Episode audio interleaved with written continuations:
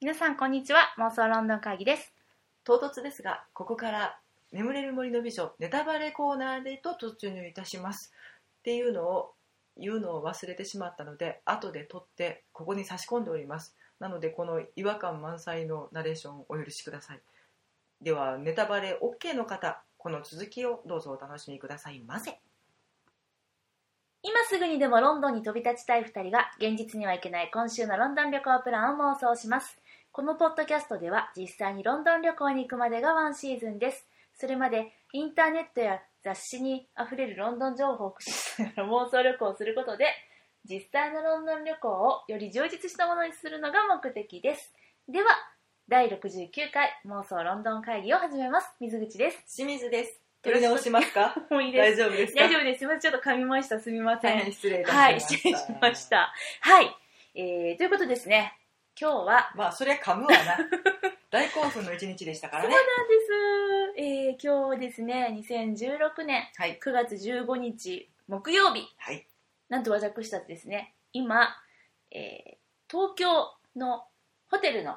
一室にはいおります。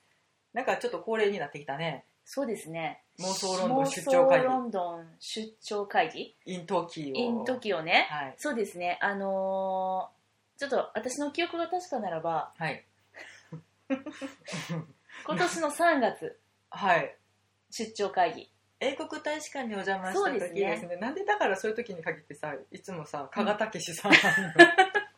や、言うでしょ あ私の記憶が確かならば、言う言う、もうこう若い方たちわかんないよ、こあれ。料理のこのネ鉄人タっていねうね。そ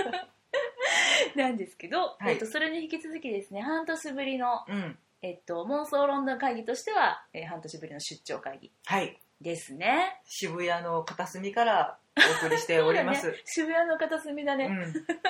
と言いますのもですね、あのーしまさに渋谷ですね。んはい渋谷にあります、ヒカリエはいというビルのですねお、されビルねおしゃれなビルだわ、これ。びっくりだわびっくり。こちらの11階ですね、はいシアターオーブという、東急シアターオーブさんですねはい、劇場ございます。はい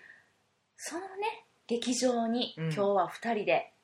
行ってきたんですね。見ちゃいましたね見ちゃいまたしたね。これ、何の演目か分かりますかね分からんか。分からんね。まあまあわわかる方はあーあーそっうてですねね言ってくださってるかもしれないんですが、はい。えっとマシュー・ボーン振り付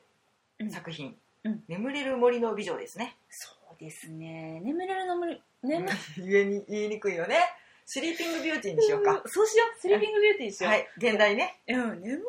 森の美女ってね、なんかねネトネトするとかねそう、これあれですよ。眠りの森の美女とも言われるしう、ん眠ってんのが森なのか美女なのか問題っていうのも勃発したらしくう、んいや、美女やっちゅうね。まあでも森自体が眠ってるっていう解釈もありえるんじゃないのとかそうねそうそういそうろいろ考えちゃうのでねそう。でも、スリーピングビューティーですからね。え美女が寝て見おりてまおすります。ははいい、これはですね、あ、あの、皆さん、あの、マシュー・ボーはいン、ノット・マシュー・ボーン キングスマンにあらずそうなんです。あの、はいキングスマンの方の監督さんは、ボーン、V ですね。 V V、テレビの V。はいで、えっとこちらはですねバレエの振付家演出家であるはいマシュー・ボーンさん B ボーンさんですねボーンですジェイソン・ボーンの方ね,、あそうだね続いて多分そっちだねそうなんですはい のあの演出作品なんですが、はいこの作品がですね、まあ、来日公演ということではいもうこんなねこんなことってあるだってね本当ならば、うんロンドンに行かないとうん見れないあごめんなさいちょっと私ちょっとね今ね関西弁と東京弁うがんちょっとこう入り混じる現象が起きてまして、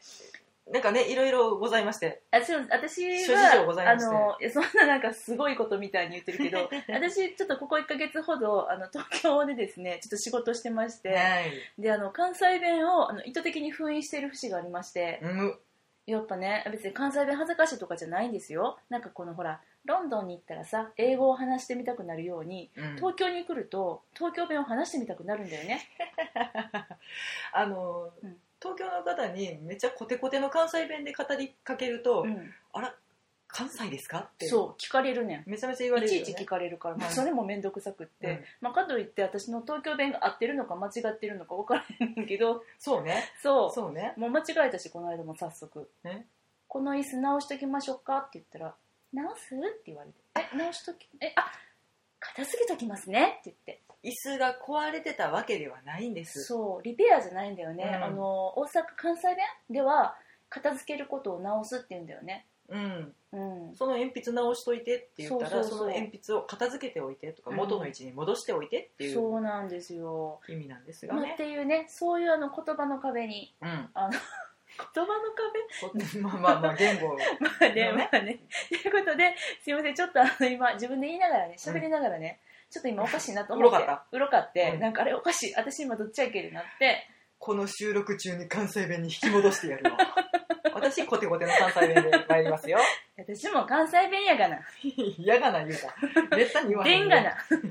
でんがなまんがな言うております がいはい、といやうこといでやここね東、京東京やい東京やな、ん東京やな。ということで、あの、眠れる森の美女。はいこれね、あのー皆さん馴染みが、あのあるかと思うんです。ディズニーでね、ディズニーアニメで有名だよね。あと、グリム童話。そうだねなんうかんちっちゃい頃に聞かせてもらった童話の中には絶対入ってるんじゃないかなとは思いますうんうんがうんうんうんうんそうなのそうなのそのもちろんそれですそのお話をですね、まあ、それはですねもともとあのチャイコフスキーのうん三大バレエ作品のうちの一つはいこれね3つあってはい「白鳥の湖」うん「くるみ割り人形」うんそして、えー眠れる森の美女」なんかうんでも楽曲的にはうん馴染みがあるのはやっぱ白鳥とくるみかなっていう気はそうだねパッと出てくるもんねうん聞いたらわかるし、だ私もなんかあ眠れる森の美女ってチャイコフスキーやったんやってうんちょっ私ともそうそうそ思うったあの言われてう、ん、思ったよねなんかね、うんあのパンって曲が出てこないなうんっていう,、うんうんうんうんまあ今までだから聞いてきてなかったんやろなとは思うけどそうだでよねもまあねうんヨーロッパとかの方では、もちろん三大バレエで有名なんやろなとはそうやね、うんまあ、よくねあの演じられてるんだろうなとも思うんですけれども、まああのね「白鳥の湖」とか「くるみ割り人形」とかうん聞いて、多分皆さん想像するのは、あの白いねチュチュを着て、そうですね。でトーシューズを履いて、うん、えー舞い踊るであの国鳥の30何回転2回転かな2、回転とか、あれやっぱ有名よね。うんあうんのクラシックバレエうんうんうとんかも古典中の古典と言われうんるうん華やかなね、うんバレエのうんうんうん演目ですが、うん、でもこの作品はこの「眠れる森の美女」っていうか、まあ、このマシュー・ボーンさんの作品っていうのは、あのバレエといってもその、まあ、いいわゆるさっきも言ったみたいなこうチュチュ着て頭子履いて踊るそのクラシックバレエとは一味違う、うんうんあのー例えばあの「くるみ割り人形」ではそのもう物語の設定から変えちゃって、うんうんうんうんその本当は裕福な家庭の娘である主人公なんだけども、その主人公も貧しい孤児院育ちに変えちゃったりとか、うんうんまあね、その方がドラマチックだよね、うんみたいなそんな感じでもうそこ変えちゃったりとかあと「白鳥の湖」では、うんこれねマシュー・ボーンの「白鳥の湖」めちゃくちゃ有名ですけどへーあの白鳥をね男性ダンサーが踊る全員男性なんですねねしかもなんかなんというか独創的な衣装とメイうク、んうんうんうんうんあの前髪ピョってな ってる前髪シュッてなってるそうしんちゃん見たんだよねあの DVD で拝見しました、どうだったどうだった いやなんかねずっと口開いてた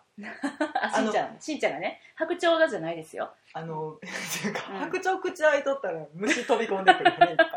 かったねってなるよねうんうんあのなんていうのえっとビリー・エリオットうんうん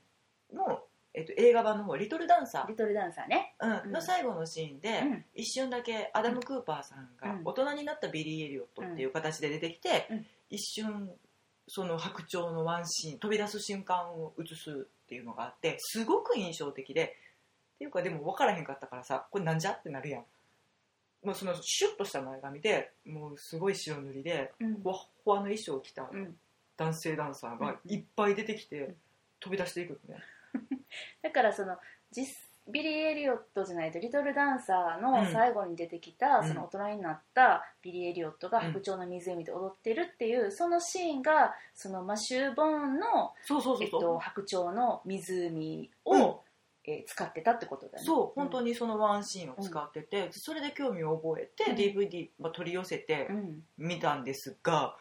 もうだからそのバレエのイメージうん私そんなにバレエに触れてこなかったので、でもね私も今回生で初めて見た、うんうんなんとなくテレビでぼんやり見てたりとかなんかコンクールの様子を見てたりとかっていうことはあっても、うんこんなにがっつり一作品をうん見るってことがなかったので、なんとなく本当にチュチュを着て、女の人がトトトトって出てきて華麗に舞い踊るそう華やかなうん、難しいっていうかちょっとわからないイメージ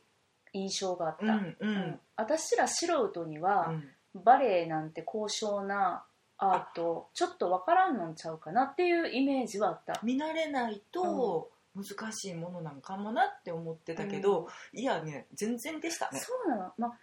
えっと、特にこのマシュー・ボーンさんの作品がそうなのかもしれないけれども、まあ、いわゆるもう本当に単なるノンバーバル作品でした私にとってはもうバレエっていうそのクラシカルなうね、ん古典のその踊りの基本を使っうた、んでも演出はすごく自由で独創的な、うんもう言葉を使わない芸術やからだからもう別にむしろわかるみたいな。うんどっちかというとだから振り付けもコンテンポラリーに近いのかなっていうぐらいうんうんうんうにんポジションって何みたいなああのあれねアン・ドゥ・トロワーってやつ、うん1そうか番も2番3番って言われるやつね手と足でね番号が決まっててっていうのをバレエの基礎みたいなやつでしょ、うんちょっともう度外視したところで振り付けてらっしゃるんかなっていう印象そうだって女の人誰もさ 誰もさうんトーシューズ履いてへんかったそうだね裸足で踊ってたしね、話あまっあたし、まうんああるんやろうけど、うんうんうんまあでもそれがすごく新鮮やし、うん親しみやすく感じれる作品やなとはうん思うんう、うんうんうんそうだよね、うん男性もさ全然さタイツじゃなかったやん、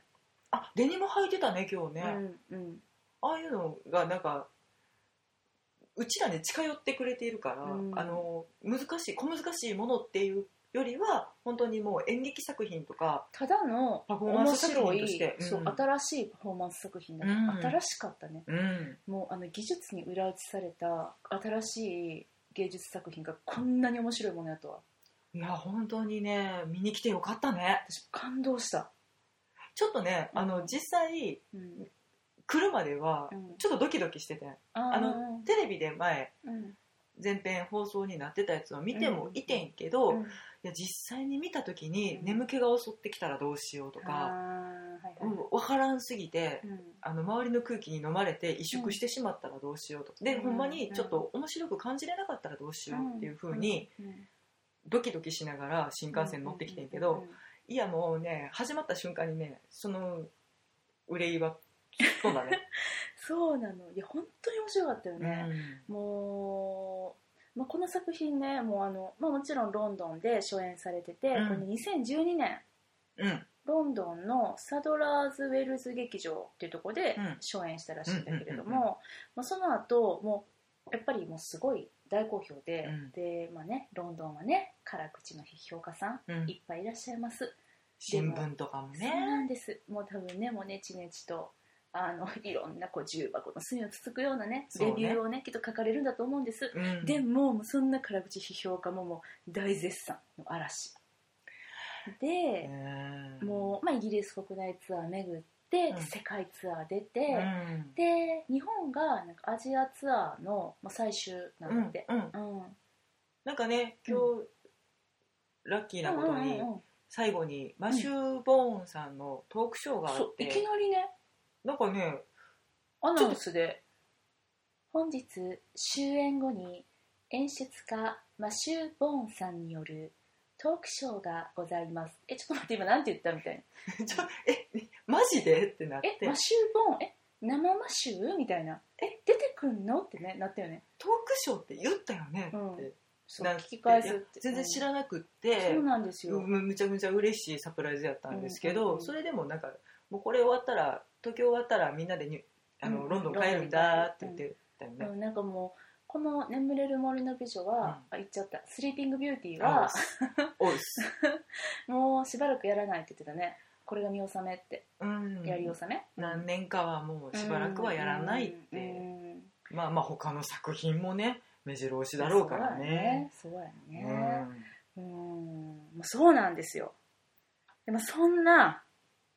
眠れる森の美女ですまよた言うた。ツッコミ待 こちか。のねツッコミ待ちか。 メモにうん「眠り」って書いてるの私がそうね。書いち略ゃって略。でね、うんこれを見ると「うん眠れる」ってこう出ちゃうっていう、分ねかった。あじゃあ喋っといて全部書き直してあげ るわ。いらぬ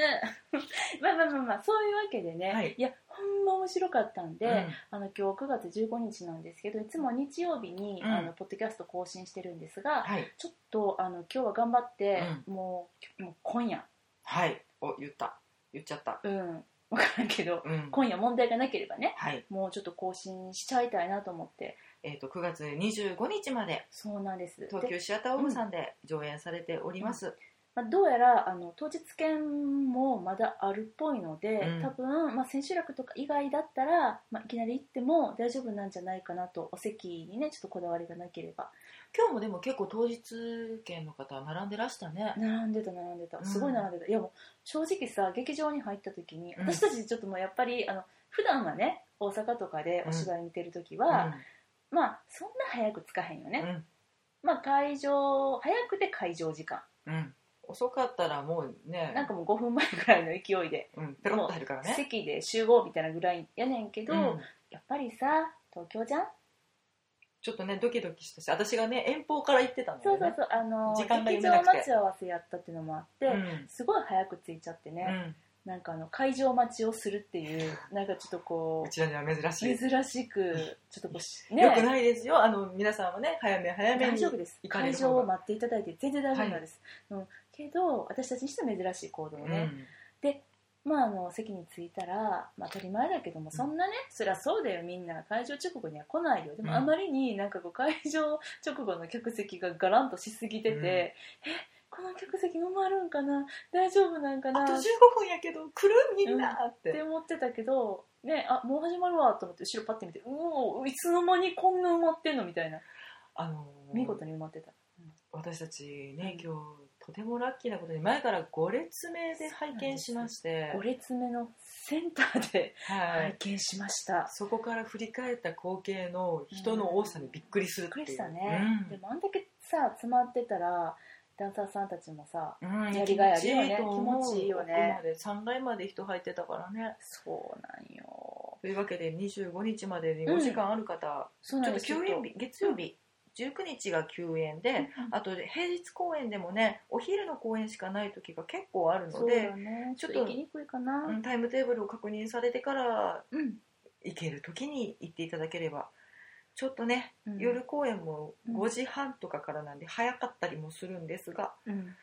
ねちょっとい見ていただきたい。うん。いや本当そう。本当そうんう。もうちょっとこのね言葉だけでね、うんこの音声だけでねんどこまで魅力が伝わるかわからへんねんけど。いやこ映像をつけたとて、うん真似できるわけそもうなやんく、な。そうやんな。はいいやでもあのね やっぱり面白いものを見てくると、やっちゃうんだけど、うんあのシーン面白かったよねとか言ってさっき もちょっとこうあのね真似してね真似してはい走るシーンとかちょっとついついやっちゃったりとかしてねなんかねいやそうなんですそういうのがお店できたらいいんですけれども、まあ実際ところねうん伝わるか分からんけど、 そうなのねでもそうもいかないのでちょっとこの作品のねうんあのーまあいわゆるみんなが知ってるうん「スリーピングビューティー OK」とのあの違いだったりとか、うんうんうんあのこんな風に独創的で面白かったよっていうのうをんちょっとこう伝えていけたらいいなとはい思いますので、聞いてくだ さいまず どねこのロックミュージシャンじゃんまず、はいあ多分みんながよく知ってるのはグリム童話版のこれなんかいろんなね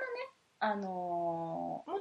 と民話みたいな感やつがそうそうそうじーうんのやつを求められた方によって全然解釈が違った感グじルのメさんもあの各地の民話をうん集めてただけの人で、別にグリムさんが何かをこう生み出したわけでは決してないからねそうあのだ人たねち物語収集家でしょ、うんそうそうそうでなので、 まあ、あのこのね「スリーピングビューティー」もねうん収集してきたんだろううね、んであのグリム童話に載ってますけどもこれとストーリーがもう全然違うんうね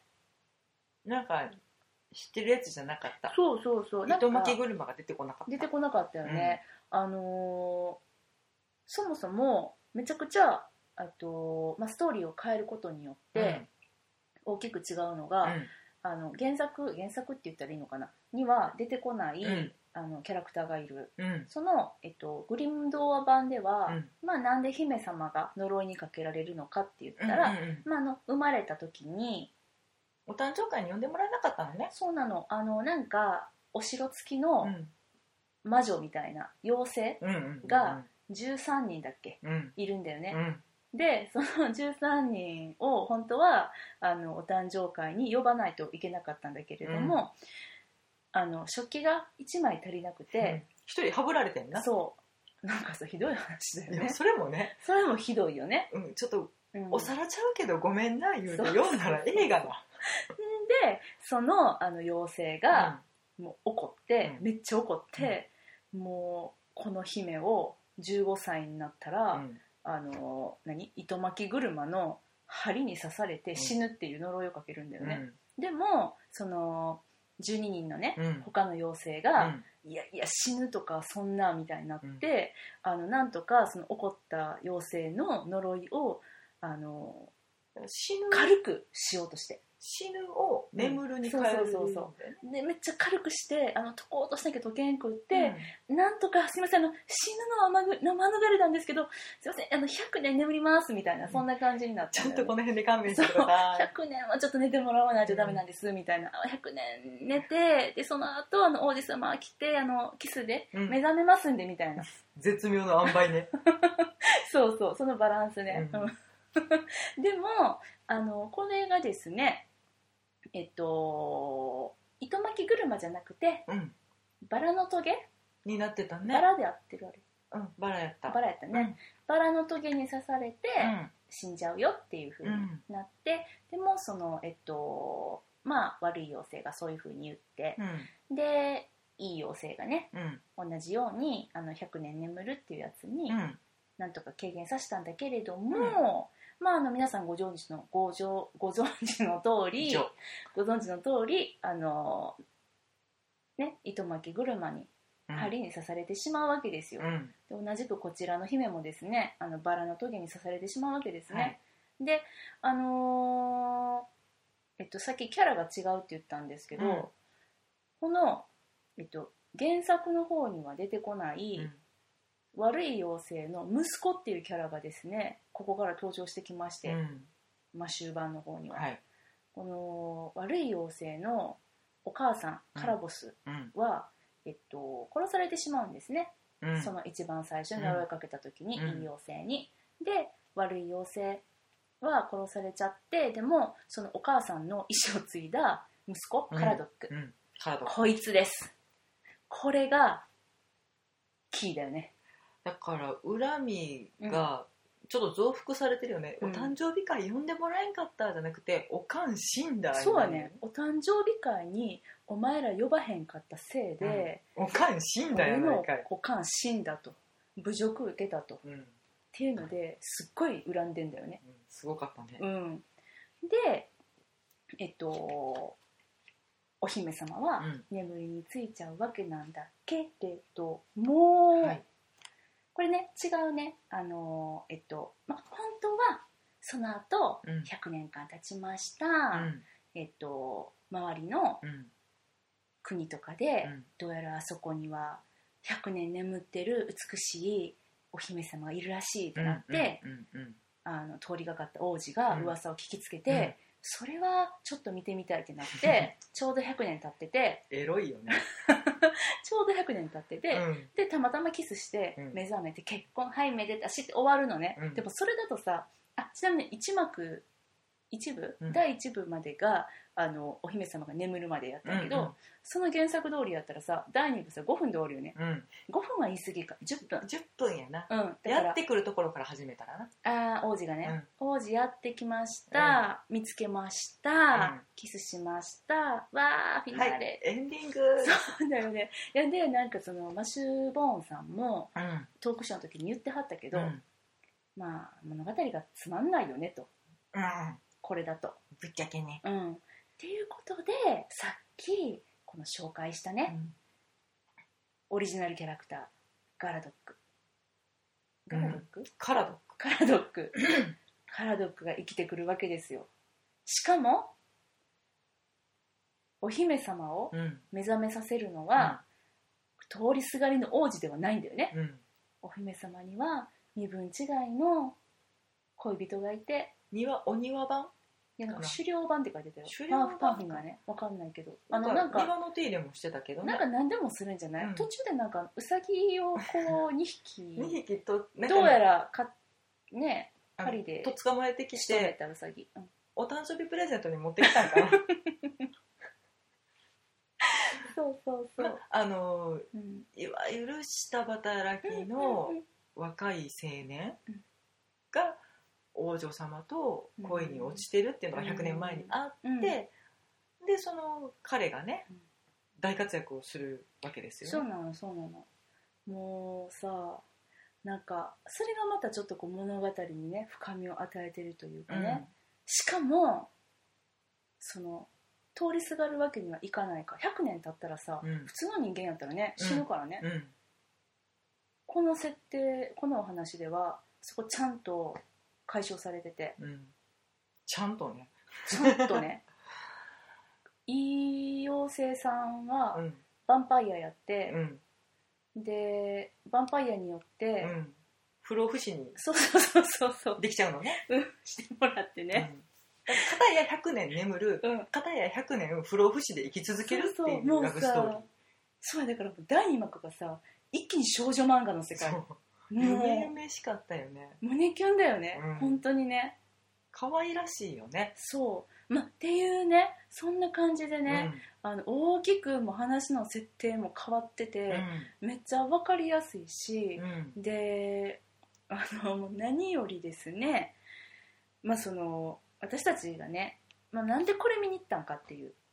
そもそもですねそもそもの話をすると、はいまあ、今さっきの悪い妖精とかいい妖精とか言ってましたけど、うんまあ、ちょうど私たちが見に行ったうん9月15日、はいこのお昼の回ですね、うんマチネこの回であのいい妖精をうん演じていた、えっと、リアム・ムーア君はい彼を見たくて行ったんです来たこれそうなんです彼ねちょっと待って皆さんあのリアム・ムーアってあれどっかで聞いたことあるなって思ってるんじゃない、もうねうん、私的にはね伝説の 人ですよもう喋っちゃってしんちゃえっと舞台版ビリー・エリオットん、うん、まあミュージカルの方ですねビリのー・エリオット・ザ・ミュージカルはいうんの初演版で、うんもう伝説のビリー役と呼ばれた、うん初代ビリー君、いで、えー、と DVD にもなってます10周年の記念公演はい、あのエリオット・ハンナ君が出てたやつね。そうが主役をやられてた時に、まあまああのビリー今までの歴代ビリーうん。総揃い総踊りありましたね。うん。うんうんあれの時にも出てらっしゃったし、うんあと劇中で出てくる大人になったビリ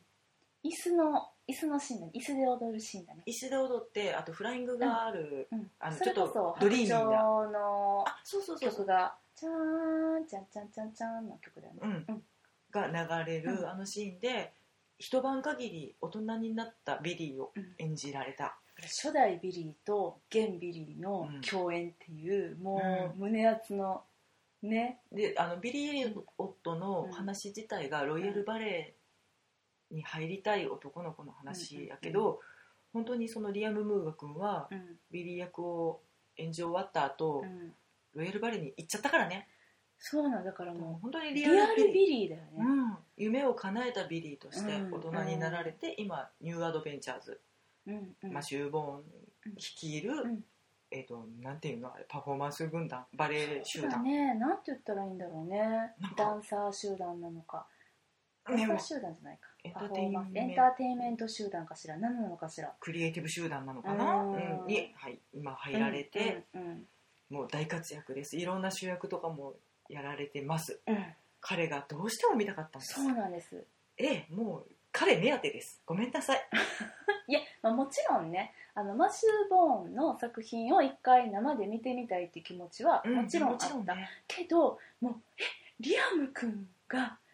日本で見れるのみたいな。うん、何回か来てはんねんけど、まあそうだね。私私たちたちが知やっとったの遅かったから。うんうんやっと捕まえれたのが今回だったそうのでそうそうそううんもうチケット発売日からチケット取っちゃったもんね、取ったよ。取りましたよ。ええそのせいで5列目ですよ。そのせいで、 ええそのおかげでいや、多分、えっとね、先行予約で取ったの。そうだ確ねかそうだねうん。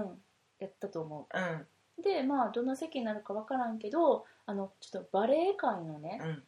えっと、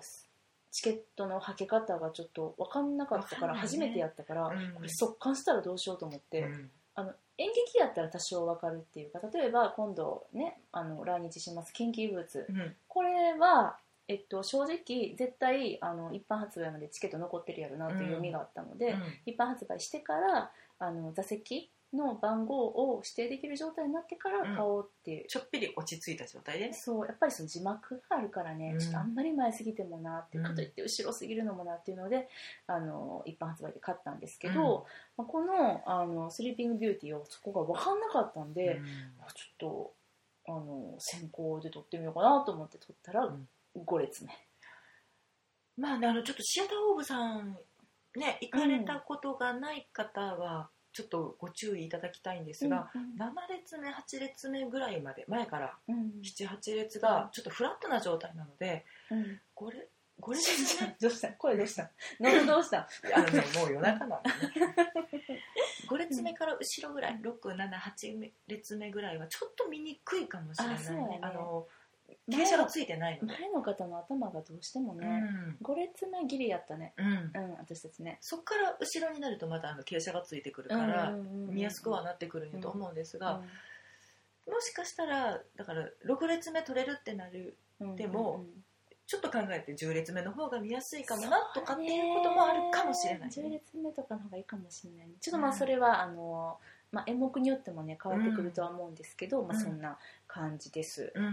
んでまああの勢い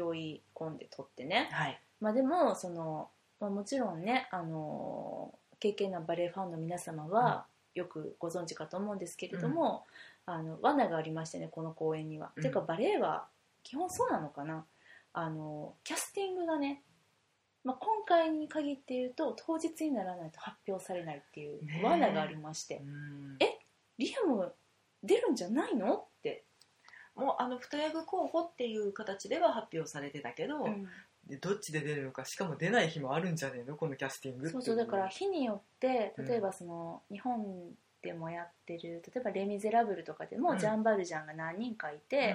まああのジャベールとえっとジャベールうんうん合ってるねあのダブルキャストだったりとか、うんまあ、ジャベールだけのキャストがいたりとか、うんうんで、ね、あのファンティーヌとかも何人もいてみたいな感じ、でも日本だったら誰々さんはいついつ出ますっていうのがある程度その組み合わせをね、もう事前にうん発表されていて、まあ、もちろんそこから変更もあると思うけれども、うん基本的には事前に分かる状態でうんチケットを、あじゃあ私はこの人のあのジャンバルジャンが見たいから、うんこの日に行こうっていうふうにチケットを買えるんやけれども、うん今回はその誰がどの役で出るのか、うんまたはその出演しないのかっていうのが、当日にならないと発表されないっていうシステムでね、うんいやこれ手に汗握ったよねそうだから昨日から初日で始まったんやけれども、例えば昨日だとその私たちお目当てのリアム・ムーア君は、メインキャストでは出てない妖精さんの一人として出演はしてらっしゃったけど、うんだからアンサンブル的なねうん大きなお役ではなかったのうんうんね、ソロとかがいっぱいあるわけでもなくて、うんまあ、群舞で、うん、すごい時間出てはるけど、まあ、いろんな衣装も見れるしね、うんけれどもそのいわゆるスポットライトが当たるっていう感じの役ではないうん方や、えっ、といい妖うん精のライラ伯爵ック伯爵、うんもしくは悪い妖精のうんカラドック、うん、ねこれどっちで来るかなっていうのもね、うんうんうんうん見れたとしてもそうそうそうそういやどっちも見たいねんけどな、まああの今日は幸いにうもんメイン役のはい、ライラック伯爵でええリアム君見ることができて本当よかったうね、ん素晴らしかったですねあのまああのもちろん当日発表になってから当日券で来てもいいんだけど私たち何せね遠いんではいもう今日しか無理だったんであの今日空いてるから行こうかっていうことができなかったのでねうーんそうなんですもうちょっとある種の賭けでしたけど、うんほんまよかったちょっぴり買った気分いやいやいや本当ラッキーやったなと思ってうんいやーでももうね生リアムにちょっともう感動してしまってこんな美しい生き物生き物いるんだなと思ってなんというか柔らかくって伸びやかでしかもピシッて決まるしピシッて、うん音がしそうなぐらいのねそうでまた表情がねうんあのちょっとそのヴァンパイア的設定を取り入れたうん妖精の役だったのでみんなちょっとこうパンダメイクっていうんですか目の周り黒いあのクマなそのうそかうってクいマみうたいな感じのね、ごすいやつね、うんまあ、でもこれうんこっうなんかゴシックロマン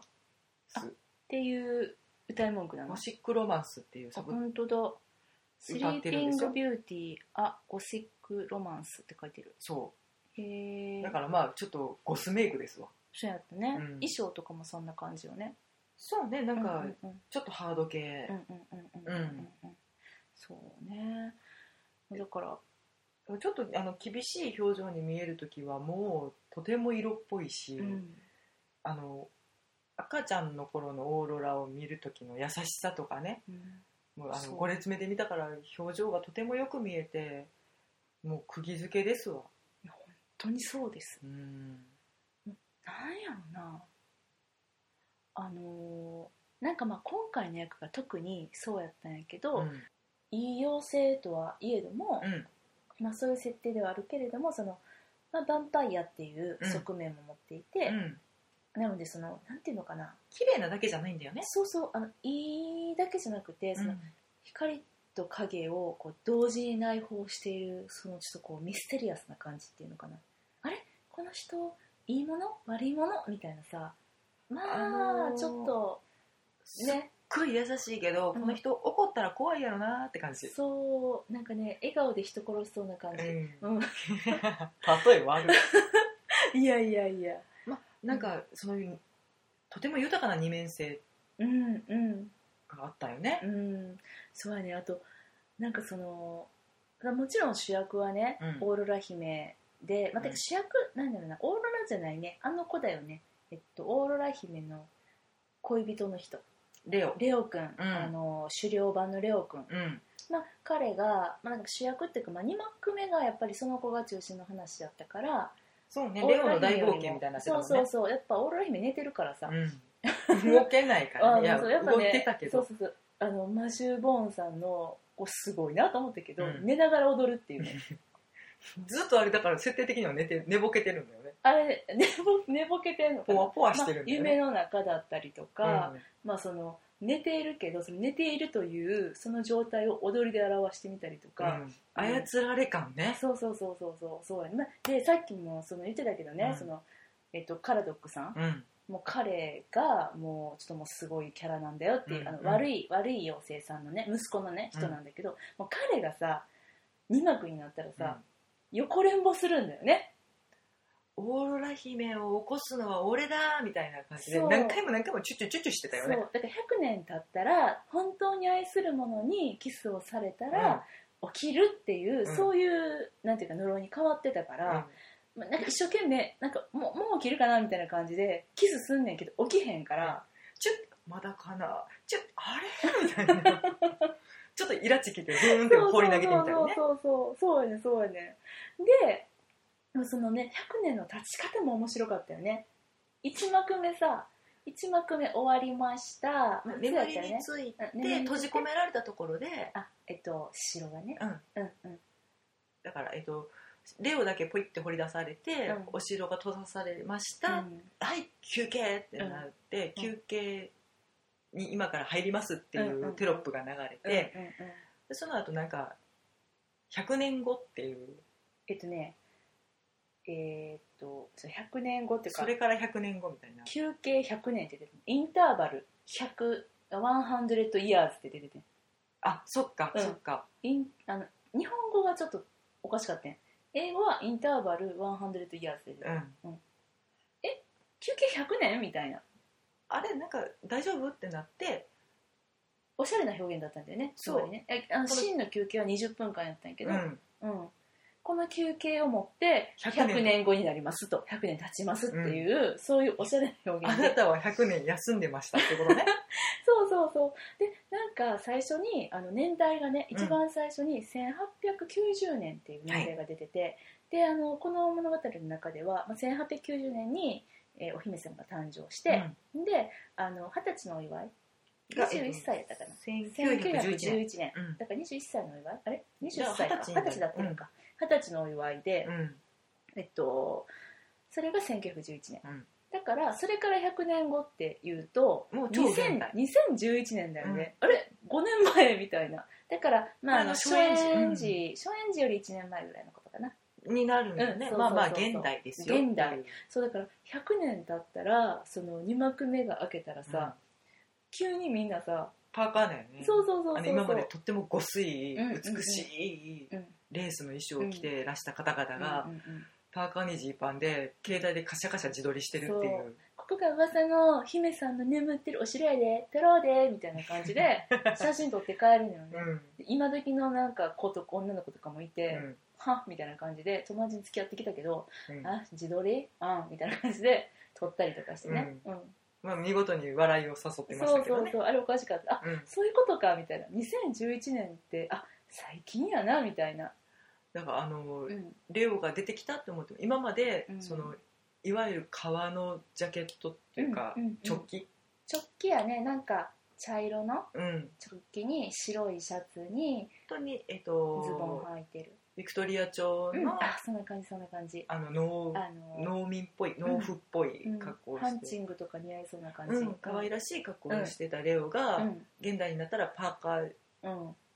でなんかニット帽をかぶってそうそうあのテントから出てくるっていうそうでしかももうヴァンパイアになっちゃってるからうん目の周り黒いメイクで、うんもうなんかもう面影ないみたいな でもあれあれなんだよね、若ヴァンパイアだから、うんちっちゃい羽とあそう薄いメイクな んだよねそうやったメイクも薄めやったちょよっね、と薄めやったみんな真っ黒やったけどグレーぐらいやっあた、ーやっぱりまた100年じゃまだまだひよっこってことな うん、だってめっちゃ羽ちっちゃかったもんピヨンって感じなるほどねなるほどね、そうかそうかそうかうんまあそういうねだからその100年の時の移り変わりも新しいよね面白いよなと思って、でうんまあ、現代に持ってくるっていう意味もあるんやろなと思って、まあ、100年前にあのゴス坂っていうのもでもそれはちょっとそれはそれでどうかなファンタジジーファンタジーファンタジーだようねんファンタジーだよねそれは夢物語100年前を誇張してるだけだ よね美しいからいい、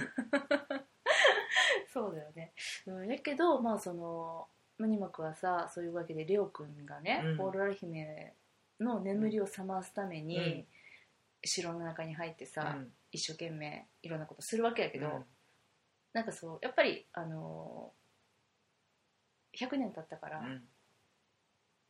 えーいい妖精のねうんライラックさんが、うんあのー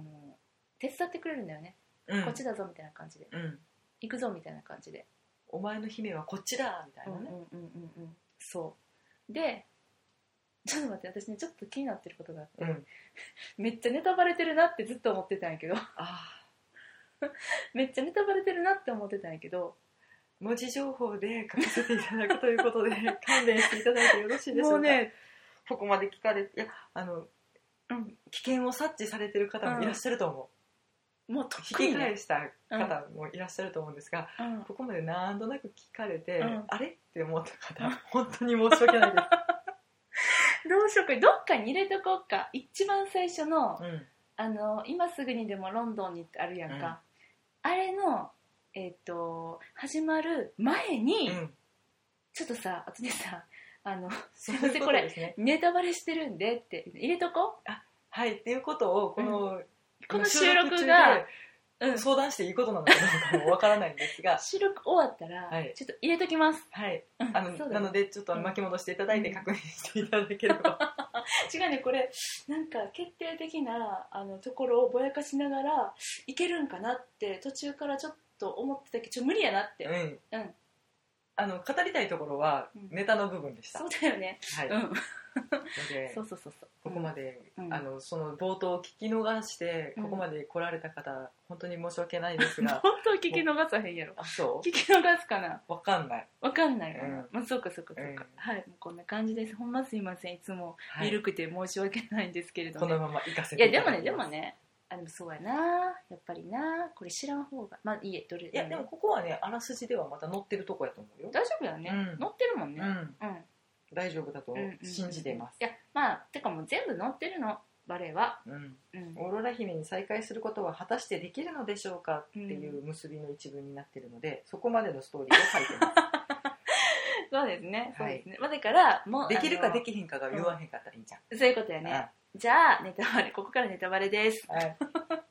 あのですね、あのーいや、ほんまに、だから、もう、お話がガラリと変わってるから、うんこれどうなのかなと思ってうん見てて、で、さ、あのレオくんうん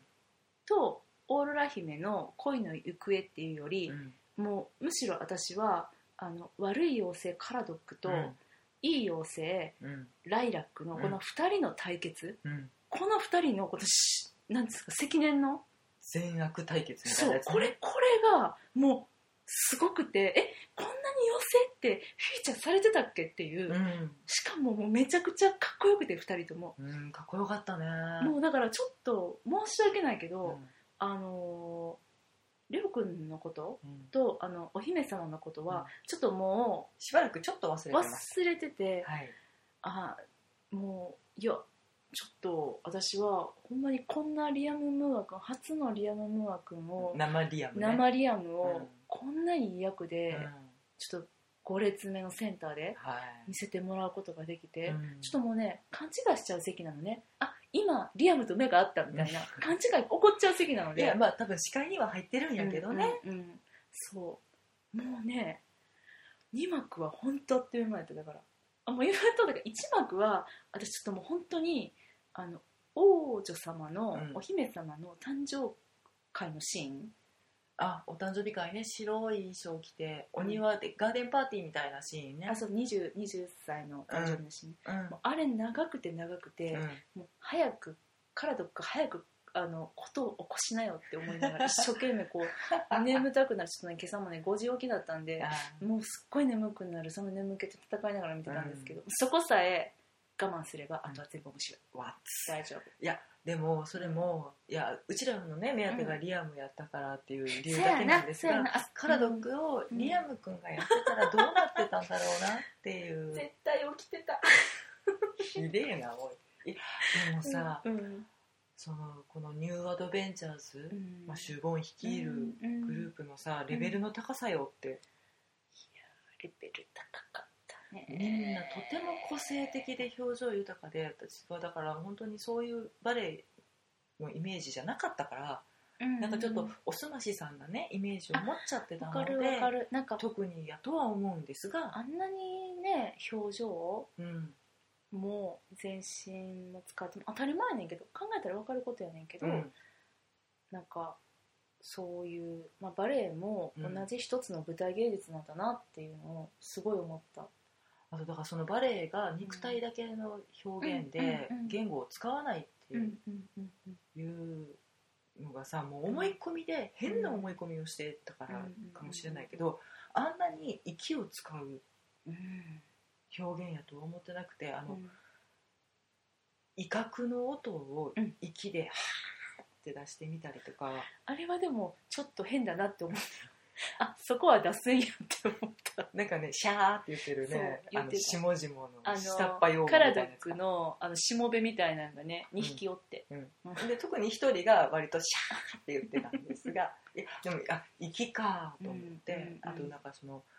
ちょっとしたうん吸い込みうでん合図を出してうん全員で一そ斉うにだね動き出すとかっていうのそうだあねうんうんうん小劇場と一緒やんとかってちょっとあねそうだあねのうん自分に引き寄せて考えてしまうこの悪い癖なんですいやがでも私そのバレエには馴染みがね、うんなかったけど、うんもちろんその昔ミュージカルにも馴染みがなかった時代っていうのがあって、でも、まあ、初めて見た、のがもうミュージカル映画だったんだけども「うんあのオペラ座の怪人ね」うんあれを見た時にやっぱりその初めはセリフがなくて、うん全部歌やったから、うんあれはそのいわゆるオペラ形式のミュージカルやったから、うんうんうん普通のセリフも全部メロディーがついてる状態で「レ・ミゼラブル」とかと一緒で、うんでそれがえなんか違和感って初め思ったけど、うんもう最後の方には、うんいやもうなんかお客さんにうん気持ちさえ伝われば、歌ってようが喋ろうが、うんどっちでもいいんやとむしろ気持ちが伝わらへんセリフ演劇の方が問題やっていう風にうん感じて、もうそれと全く一緒で今回も、最初はそのセリフが一切ないことに、うんやっぱりちょっと違和感は覚えたんだけどうんも、うんちょっとパントマイム的なねあの表し方とかしてて、表情と身振り手振りでうんうんまあそこの状況をちょっと説明するみたいそうそうだかなねら、まあ、あのバレエって言っても、まあ、今回の作品が特にそうなんだけども、そのうんバレエ的な振りだけじゃなくてね、うんあのそれこそその状況説明のためのうんうんあのマイムっうんていうのがすごくたくさんうんあってね、うんうんうんうん、それでまあ最初違和感感じたけど最後にはそのむしろ「は」とか言ってたことうがん違和感に感じるぐらいに、うんその体全体でその感情を表現してって、それがもう本当にダイレクトに伝わってきてたから、うん何にも不足はなかった。うんすごいあーバレエって総合芸術なんだなと思って、思ったよね。うんえでもでも、まあ、そこ芸術なんだけど今回ちょっとさ大道具さんバタバタしてて大丈夫かなってちょっと心配になるぐらいにねそうそうそうあれみた多分トラブルやねんけどねうん、そう幕っていうかあのカーテンオペラカーテンっていうやつそうかそうなそうあ舞の台セットのカーテンシュワシュワシュワシュワシュワシュワって左右に引かれるやつ伝わるかあれどう言ったらいいんやろうなっいてやあのでもねシャッて引くカーテンじゃなくてうん鈍調ってあのし下から上にビーンって巻き上げられるやつでもなくうて、んうんうん左右に分かれるやつねうんなんかこうええ感じにねそうそうドレープがいっぱいあるやつあねそれそれそれなんかベルベットみたいな感じの、重い布をね、うんうんうん巻き巻きするやつねそうなんかそれがちょっとあの多分、えっと、左右で紐で引っ張っててってういうん仕掛けをね、作ってたんだけども、うんあの片っぽの上手側やね向かって右側のカーテンのその仕掛けが途中で取れちゃって、うん紐ダラーンって出てきて ね巻き上げてる時あ紐出てきたと思ってドキッとしたよねあれね、でももう本当にそのまあ今回その舞台セットも見どころの一つで、うんもうコロコロと舞台が変わってってね、お庭もあるしお城の中もあるし、うんなんかダンスホール的なうん、イケてるディスコみたいなやつイもあケったてるディスコあったイケてるディスコあった、あと森とかそれこそ、えっと、い城壁ろんな、うん、あのお部屋とかもね、うん表してたけれどもその場面転換に使ってた、うん結構いろんなものに変身するカーテンが、ちょっとこわ仕掛けがに不具合が出るってういんう、うんこれねハプニングね、うんじゃあまあ、まあちょっと気になるなと思って、まあ、5列目なんでね聞こえるんですよね、うんちょっとこう袖でなんか喋ってるなみたいな、 まあまあええシーンねもうラストに近い、そうそうそうそうあのオーロラ姫とレオくんのシーンだようね、ん、2人がうん目覚めて、うんでなんかこう気持ちを確かめ合うみたいなそうめっちゃいいシー ンでボソボソボソボソっていそうそうそううあのおっさんの喋り声声があのねトラスの辺から聞こえてきた上うん上上でしょ多分だからあのカーテン上に一回上げてたからそうだねこから下ろす時にどうにかできるとかそういう相談やったんうだと思んあう、けど、のちょうどその2人が愛を確かめ合ってる時が、うんえっと、舞台の一番手前っていうか客席側面に2人がいて、ですぐその後ろにはまた別のカーテンがあの閉まっていて、うん黒い暗幕みたいなものと思ってくれたらいいんですけども、でその間中では次の転換が舞台セットで、ねうん行われていて、うんそこで聞こえてきた声だったんですけど、まあちょっともうカーテンも揺れ動くうんし、うんちょっと照明とかなんか何回もキュッキュッキュッキュッなんかあー多分ねね懐中電灯で照らしてたあれ懐中電灯やったんか、上のあれが綱元うんうんうんうん本当に一番上のつってるところを、うん懐中すっごい高度の高いうん明度の高い懐中電灯で照らして、そう脚立をカチャカチャカチャカチャって持ってきて、うんカンカンカンって登るってそういうそうそうそう手に取るようにその作業の様子 が分かってでもハラハラして、うんえ大丈夫もう次の新茶よ大丈夫と思ってその一番手前にあった幕がファーってこう上がっていくと、うんよかった転換できてたって誰もいなくてよかったそうそうそうそでうもなんかだってね今日だけだと思うんですけどねあそうやね、うんまあもちろんね舞台なものですから、ういんろんなトラブル起きるよね何が起こるかわからない、私最最近でもないけど印象的なトラブルうね、ん、早乙女太一くんはいあの劇団新幹線によく出てらっしゃいますね最近ね、はいそうまさにその新幹線、はいはいあのドクロ城の7人、はいえーと来年やるやつかあそう来年もやるけれどね再演するやつのそうそうそう去年版ぐらいか去年じゃあないれもっと前あもうだれいぶ前4年とかさえそんな経つんか3年4年もっとかな分からんけどとにかく前うんうんうんあのー早乙女太一くん森山未来くん小栗旬うんうんうん出ててうさん華やかそうで太一くんのねズラが取れちゃったのわでもねめっちゃかっこよくてまああのえっと縦中におうん取れて、うんその時の役があのまあ和物だったんだけれども、うんはい黒髪のちょっとこうロングヘアみたいはいはいはいはない感じのはい役やって、うんでそれがもうアクションやってる間にポーンってすっぽ抜けて中であの羽舞台、うんもうバーンって取って本人がそしたらさ中からさ金髪が現れ てそれ仕込んでんじゃんいやいやいやいやいやいやちゃうけどもう何やこれと思って、うんもうさ全てを味方につける男やなと思って、うんすごいかっこよかったまあです、まあもともとかっこいいからできるんやろうけどねなんかこういう演出かなって思っちゃうぐらい、まあ、でもみんなねあ取れ取れたってだって羽舞台状態やったからやっぱおかしいってわかるいやカツラやん、うん、いや私もつけて出たことあんねんけど、うん何取れた時に何を心配するかって、うんその取れた時に何かかぶってるわけよねその羽舞台だったりとか、うんうんネットとかねあの自分の髪の毛がそ出ないようにねそうそう収納するため影に響しないようね何かをかぶるんですが、それをどうしようっていうの とあと落ちたけれどうしようっていうこの2個の心配がすごいのようん、もうでもねかっこよかったですけどねあそう早乙女太一君むしろ惚れ直すみたいなあむ しろかっこもう金髪現れると思わないからさなんかもう、ね、スーパーサイズに変身したみたいな余血用になったみたいなそんな感じで、うんもうそれつけて出られへんわそっからあとないやいやいやいや見事なねそのまあ対応でございましたがまあそんな感じでねまあうんいろいろまああの小さいものから大きいものまでねうんいろいろ起こりますはいうんなんでまあ今回もねちょっと驚くハラハラしたけどうんよかったねって素晴らしかったね うそうそうそうあーリアム・ムーア君のカラドックみたいなそうカラドック見たいんだよね本で当ねもカラドック役、うんいやすごくかっこいいしうん、なんダンスもすごくダイナミックでかっこいいんだ今けど回のね私たちの見た子ねうん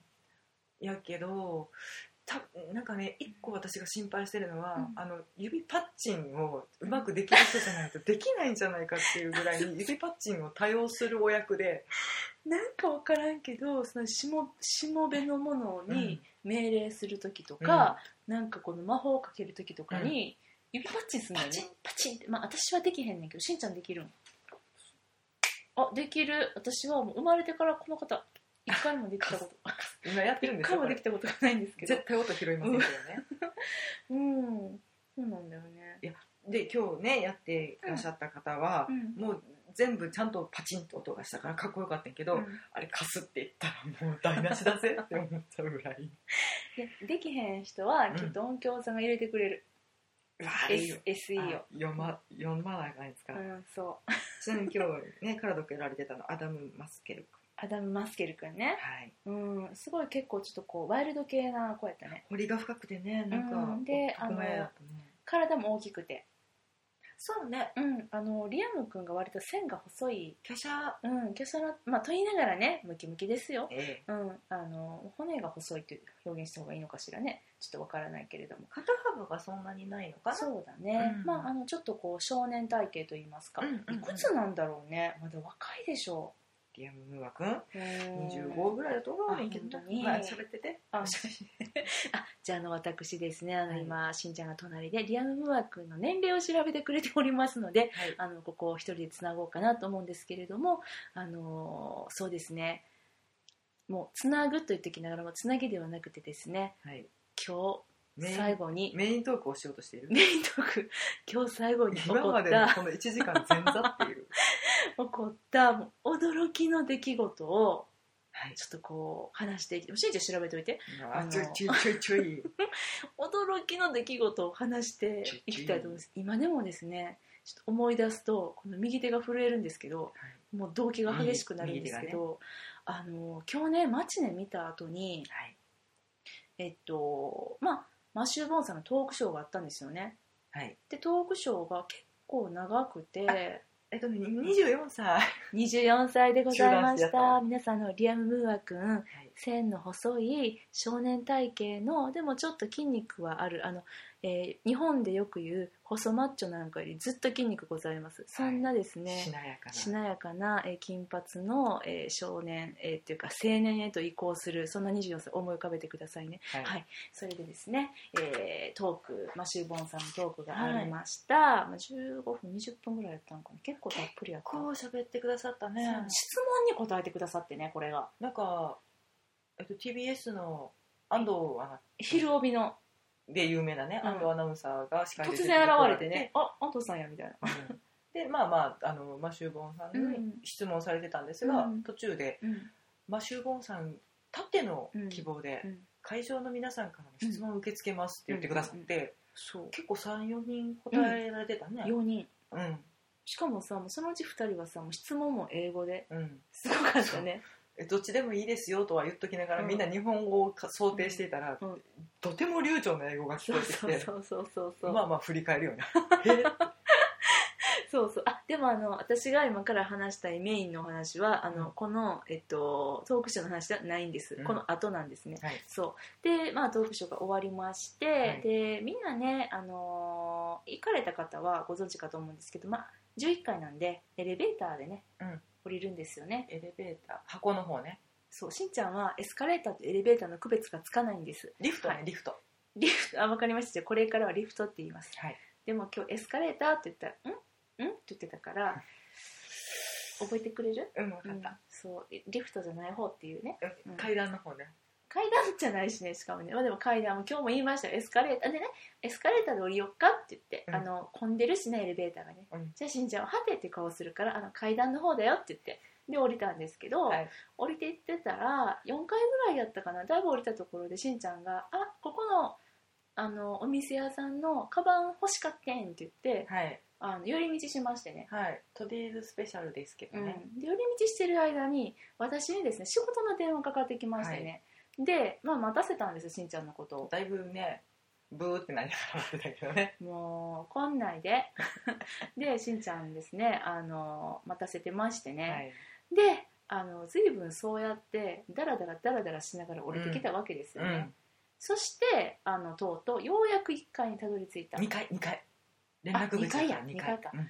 そうやな、うんしかも2階です、はいようやく2階にたどり着いた、はいその時、えー私たちは連絡口に向かおうとしておりましたうん私はですねあしんちゃんがイライラしているなっていうのをちょっと肌で感じておりまほしたほのほでほ途中からですね立ち止まって話して電話で話していたのをですね、あもうあの歩きながら話そうと思って、あ行こうって言って私電話で話しておりました、はいそしたらしんちゃんがなんか仕事の電話をしている私に向かってうんなんか訴えかけてくるんです、割とねあの脇腹殴ったよねドスッドスッいや何をしているんだこの人はと、まあ、仮にも仕事の電話やぞと思って、でドスドスってなんかあのなんかやられてでなんか指を刺すわけです私の後ろをであっちあっち見ろみたいなではって見たらあれあれはひょっとしてって思ってねさっきまでライラック伯爵だった人じゃないですかそうで私は仕事の電話だったにもかけかかわらず、うんその本当に喋っていたその電話すいませんちょっと切りますバチンって切って、うん追いかけて、本当本当ねお疲れのところ申し訳ないまあ、追いかも追いかけてっていや別に追いかけるなんかすれ違ったのをこ振り返ってう振り二返三っ歩てちょっと23歩歩み寄ったはい、これちょっとソフトな表現になってるかうな、うんんしたらやっぱあの気配を感じたリアムさんが、うんあの振り返ってくださって、うんであのリアムリアムですよねってうんじゃあそうですよってあこれ日本語じゃなくてあの私はたどたどしい英語でリアムさんはもちろん流暢な英語えでえお話になってるんですけども、ちょっと私もテンパってて何を英語で喋ったか忘れてしまったんで日本語ではいお伝えしますけれども、であのたった今、うんあのあなたの舞台を見ましたとあのああなたたちの舞台見ましたって言ったんですあのえっとライラック伯爵とうん一緒に、あのえっと悪い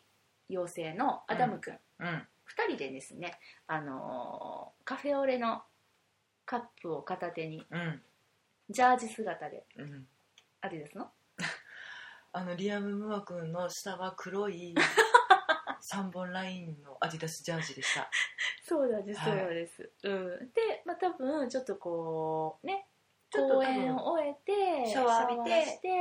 リラックスしてなんかご飯買いに来たのかなあ休憩散歩かなお散歩かあの今日はソワレもあったのかしらあるかあるらかそっかティータイムかなうんうんうん、っうんていうのでちょっとこう外出てらしたんだろううんね、うんでアイスカフェオレのカップ持っててでもうさっきあなたたちの舞台見ましたと、うんもう感動しましたうんめっちゃ素晴らしかったですって言って、であのああのあのあ握手って言ったら「もうもちろんだよ」みたいな感じですごい笑顔でてかうんもうすごい笑顔で、てかあんなに接近してちょっと 今腰を思いかが出しめて思い出した水口さん目がうるうるしておりますどうしよう緊張してきただってさもうあれが神対応ってやつじゃない本当に温かく優しく接してくださったねこんなそやでねおばさん2人にね そう本当にもうほんまそうですよぶしつけのおばさん2人いにや本当申し訳なていかおそう疲れのとこあろのプライベートタイムにね、ういんやほんま言ったんですけど本当にあのプライベートなねうん時間なのにうん声かけて「すいません」って言って、言ったら「いやもうそんな全然そんなとんでもないよ」みたいな感じに言ってくれて、とうありがとそう会えて嬉しいよってすごいなんかも言ってくれでて、うん私感も動してあのちょっと便乗して後ろからそっと手を出しそうあのまあねあの普通普段はやらないですよ、うんあのやらないですよって言っときながら、うん私たちロンドンで「ハムレット」見た時にレオ・ビルさん追っかけてるか違らうんですだからロンドンはやっていいんです あれ込みであれ込みでまあ、ステー舞ジ台ドアなんです対よ応、ねそうなんですそれもショーの一環だから、うんいいんですよロンドンはうんきっとねうんって私思ってる、思い込みはい、でも日本ではもうその出待ちとかね、んましてやねこうプライベートでねうん楽しんでらっしゃるそんなあの役者さんとか見かけてね、何回も見ましたよそりゃ私たちも、うんうん例えばやっぱ劇場とかだとさ、うん観劇にいらしてるあの出演者のお友達だったりとかあ関係のそうね方とかいっぱいいらっしゃいますので、で共も演ねされた方とそうかねでもねそうまあいくらね有名人で役者さんだとはいえ、うん同じお客さんとしてうん舞台を楽しみに来てらっしゃるから、うんそんなねあの楽しみを怪我してはいけないと私思いますので、うんね、いつもねそっと見守るうんああの方来てらしたねって「あ七之助さんだ」みたいな「うんあ二人でコンビニに行った」みたいな。いらっしゃいま したね中村家のご兄そう弟ながんです、ねそうなんですめっちゃ昔やね、うんもう10年くらい前のか話かましらだまだ若い、うん時やったからねそうだよね、うんうんとかさなんかそういうのだけどもなんかちょっともうだからこね日本でねこんなんあんまりっていうか今まで一回もしたことがうん一回もっていうのは嘘やけどもう随分としたことがそうねなかったうんそんなですでもも本当にうもうこうねいやこうこここでねここでお話ししていいのかっていうぐらいねお前ら何やってんねんっていう話なんですが、ちょっと周りの人もねうん、え誰あの外人みたいな感じだったでしょジャージのね、そうそうそうでも本当にあの握手していただいてうね、ん柔らかな手であったかあったかくて柔らかくてそうなんですもうでこんシャワー上がりのとてもいい匂いい香りしましたね私なんか爽誰やかかな香りでに接近しすたねら絶対いい匂いしたって言ってたのうんいやいい香りするんですよやっぱ役者さんね素晴らしいですねそういやもうそれがねちょっとあのその後ちょっとあまりに動揺しすぎてね、なんかもういろいろ電車に乗り遅れたりとかうんうんなんかい通路ろん間な違った方に行ったりとかそうそうそうそうなんかもういろんなことが起こってこう車ひかれて今日死んでしまうんじゃないかっていうぐらいはいまあ心配しましたけどねそこから用心に用心を重ねてなんとかホテルに帰ってまいりましで乗りつきましたけれどももうめちゃくちゃ嬉しかったたうんえーって思った、まあね、うん特にさっきまで見てた人やからうんうね、んうん、そうそうだからだからもう声もかけれたよねだってさ、道でたまたま会ってさうん「あなたのファンです」とかさ、あもうなんかでそれ劇もうちょ場っとだから光へ今日の場合は光へうん、出てからはちょっと無理だよね、無理無理無理、うん、うんだけど、まあ、たまたまタイミング良かったし、うんたった今見てみました、うん感動しましたって感想もね、まあ一言やけど、そういうお客さんがいるの分かっててここを通ってるっていうのもあるんやろうけどねまあそうやねある程度想定はしてはると思うからまあそんなね状態なのにね、うんお声をかけないなんて失礼じゃないか あそうと出た逆説開き直りですかはいですねうんいやまあまあまあまあでもねあのーまあ、こんなファンもいるよっていうね気持ちがね、あの伝わってくれたら、 うん舞台で楽しめましたと、うん、非常に面白うございましたっていそううお気持ちをねちょっとでも伝えたいっていうええ完全にミーハー心で申し訳ないいですやーでもやっぱ無欲の勝利ですかねいや別にこれ出待ちしたわけでもなんでもないんだよねもう本当にたまたますれ違ったっていう、うんまあね皆様がこれからご覧になりに光へ行かれてうん会えるかどうかはもう本当に分かりませんが、そうだね、うんでもそんな感じであのー何待ちそわ感、うんとかあの楽しそうにうん、過ごしていらっしゃいました敵同士だったのに仲良かったね仲良かったね微笑ましい仲良かねっうんもうだからアダムさんにちょっと申し訳なくってそのリアムにねちょっと夢中になりすぎた声をおかけしてね、うんじゃあアダムさんがねあ俺お呼びじゃないなみたいな感じでちょっと一歩引いて一歩下がってちゃうねんあので一歩引かれてしまったから余計行きにくくって人がそこを通り出してしまったそうそうそうそうそうなんだもようね結果ねリアムに大夢中になってしまったけれどもうんリアムだけみたいな感じになっちゃって、うんいや違うアダアダムさんもあなあなたもちゃんと見たんですよって言ってあなたのことも好きなんです、そうそうそうっていうね、はい感じでねちょっともう奇跡的なあのーね体験を、はいまあ、させていただきましたもうますますファンになりました本当素晴らしかったです、またねうん多分日本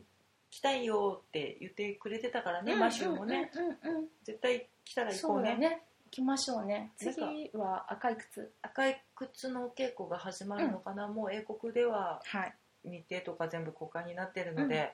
ね、もしその時その時にロンドン行かれる方はそうですねご覧になられたら初演だからねそうやね、うんやっぱりなんていうのかなあのオリジナルキャスト版とかを見るっていうのはね、うんその初演を見るっていう贅沢さっていうかその体験ってあるよね、うんうん、うんうんやっぱりなんかもしかしたら完成度は低いかもしれないけど、うん一番熱いものが見れるんじゃないかなとは思うそうやね、うん熱いよねやっぱり、うんここのあのだってその初演キャストの出来感によっては、その続いていかないうん場合もあるわけで、うん今や全然あっるてそのキンキブーツねあの初演キャストから2代目キャストへとうんロンドンは変わっていってますけれども、やっぱりその2代目に続くことができたのも、ね、初代のキャストがが、すごく頑張られうてん賞まで取って、うんっていうのがあったから、それを認められたっていう結果やからね、うんうんうんだからやっぱりその意気込みっていうかあのうんこれで、あの一旗あげるぞっていう、うんまあ、それで有名になったりってあるからねその無名の方たちが。うんだしあのもともとあるものをもう一回っていうパワーよりはやっぱりゼロから作るっていうパワーの方が果てしなく大きいとは思うのそうでやね、うん思い入れもね、うんもなので赤い靴初演もし、う、うんね、体験できるよっていう方はもう逃さず行っていただきたいなと思います、はいそんな感じですかねそうですねちょっと興奮しすぎましたね、本当にちょっとネタバレって入れなくて すいませんああの多分もうあの一番最初に入ってるんで、はい大丈夫とは思うんですけれども今から撮ります、なんですけれどもあのーまあねちょっとそのシームレスにしちゃったんでね、うんうんここからネタバレだよっていうのをねちょっとそのあらすじのところの途中でね入れるべきでしたね反省 はいうん、はい。というわけでですね、あのー今日は、えっと、一日はい東京で、ね、眠れる森の美女体験はい、してまいりました。あの、25日までうんしたっけ、シアターオーブさんで、はい、やっておりますので、はいあのぜひぜひあの当日券もですねあの前にもひょっとしたらまだあの会によってはもう後半とかだったらあるんかもねねあのちょっと取り扱ってるあのえっとチケットがないわけじゃなくてあの直近の公演の場合もう前売り券の販売が終了していることがあるのでその場合はあのチケット余ってたとしても当日券での販売ということになることが多いので、あうんの一度ですねもしあの前売り券の販売が終わっているってなってもよければあの一度劇場さんにお問い合わせしてみてください。はいはいっていう感じですね。そうですねはい、あのぜひぜひですね、えっと、バレエ初めて見るっていう方でも全然大丈夫です。私たちは大丈夫でしうた、ん、しかもあの1回も舞台見たことないって人もむしろ大丈夫です。あそれはでもむむしろうん、幸運な感激体験になれるかそもうねだね、んもうむしろこれから以降ちょっとやそっとの作品じゃ満足できない体になってしまうかもしれないそ、うだねちょっと贅沢すぎておすすめしねえわそ れですけれどもあの本当にですねそれぐらいもう思わず私たちもですねカーテンコールで立ち上がってしまったほどはいですのちゃったで、ねまあ、これはもう本当にあのリアム君のファンっていうだけではなくてこうもうもうももううもうまもまうもに全てう、うん、もう本当に面白かったんうで、んうんです思わずあのカーテンコールで立ち上がってしまうそんな作品ですはいよければぜひ見に行ってください、ではでははい、ではまたあの来週お会いしましょう、はいさよならありがとうございました